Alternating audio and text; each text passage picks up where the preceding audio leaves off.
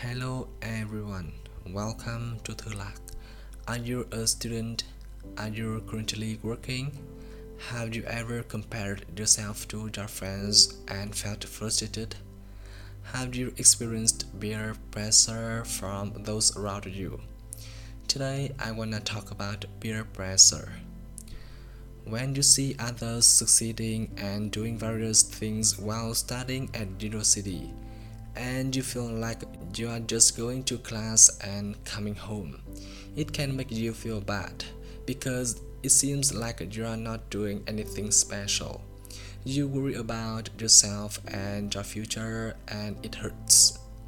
But is that really true? When you compare yourself to others, it can actually motivate you. Have you ever observed your own progress from yesterday to today? Research has shown that peer pressure can strongly impact our self improvement and self worth. When we feel that we are not providing enough to meet the demands of our lives, we may feel shy and lack confidence in ourselves. Each person has their own timeline for growth and maturity, and no two people are the same. Sometimes certain people achieve success early, and sometimes they don't. What matters is that they consistently work towards their own goals, goals that are unique to their own lives. If you are not currently working or achieving top grades or something like that, you may feel inadequate compared to others. However, have you considered how much you've improved compared to yesterday? That is truly important. Sustainable motivation doesn't come from external sources, it comes from within yourself. It is the longest lasting and strongest motivation for achieving success. While others may spend their time making money or gaining life experiences, you can spend your time learning and improving a skill or a language. For me, the value of these efforts is definitely worth it. After one year, you could speak a new language uh, you hadn't learned before.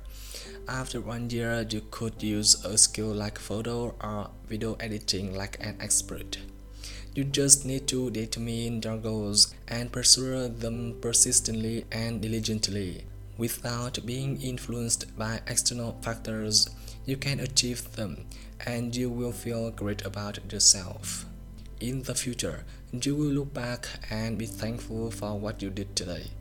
Be proud of yourself in the present moment and don't waste your time comparing yourself to others. Instead, build a vision for your own life your self-worth is not solely defined by success but also by your values and relationships in life don't forget to enjoy the process and the small achievements along the way lastly i would like to apologize to my friend while creating this podcast i discussed this topic with her uh, but i didn't realize it would have a deeper impact than i had imagined and it made her feel bad. Mm, I'm sorry to her once again.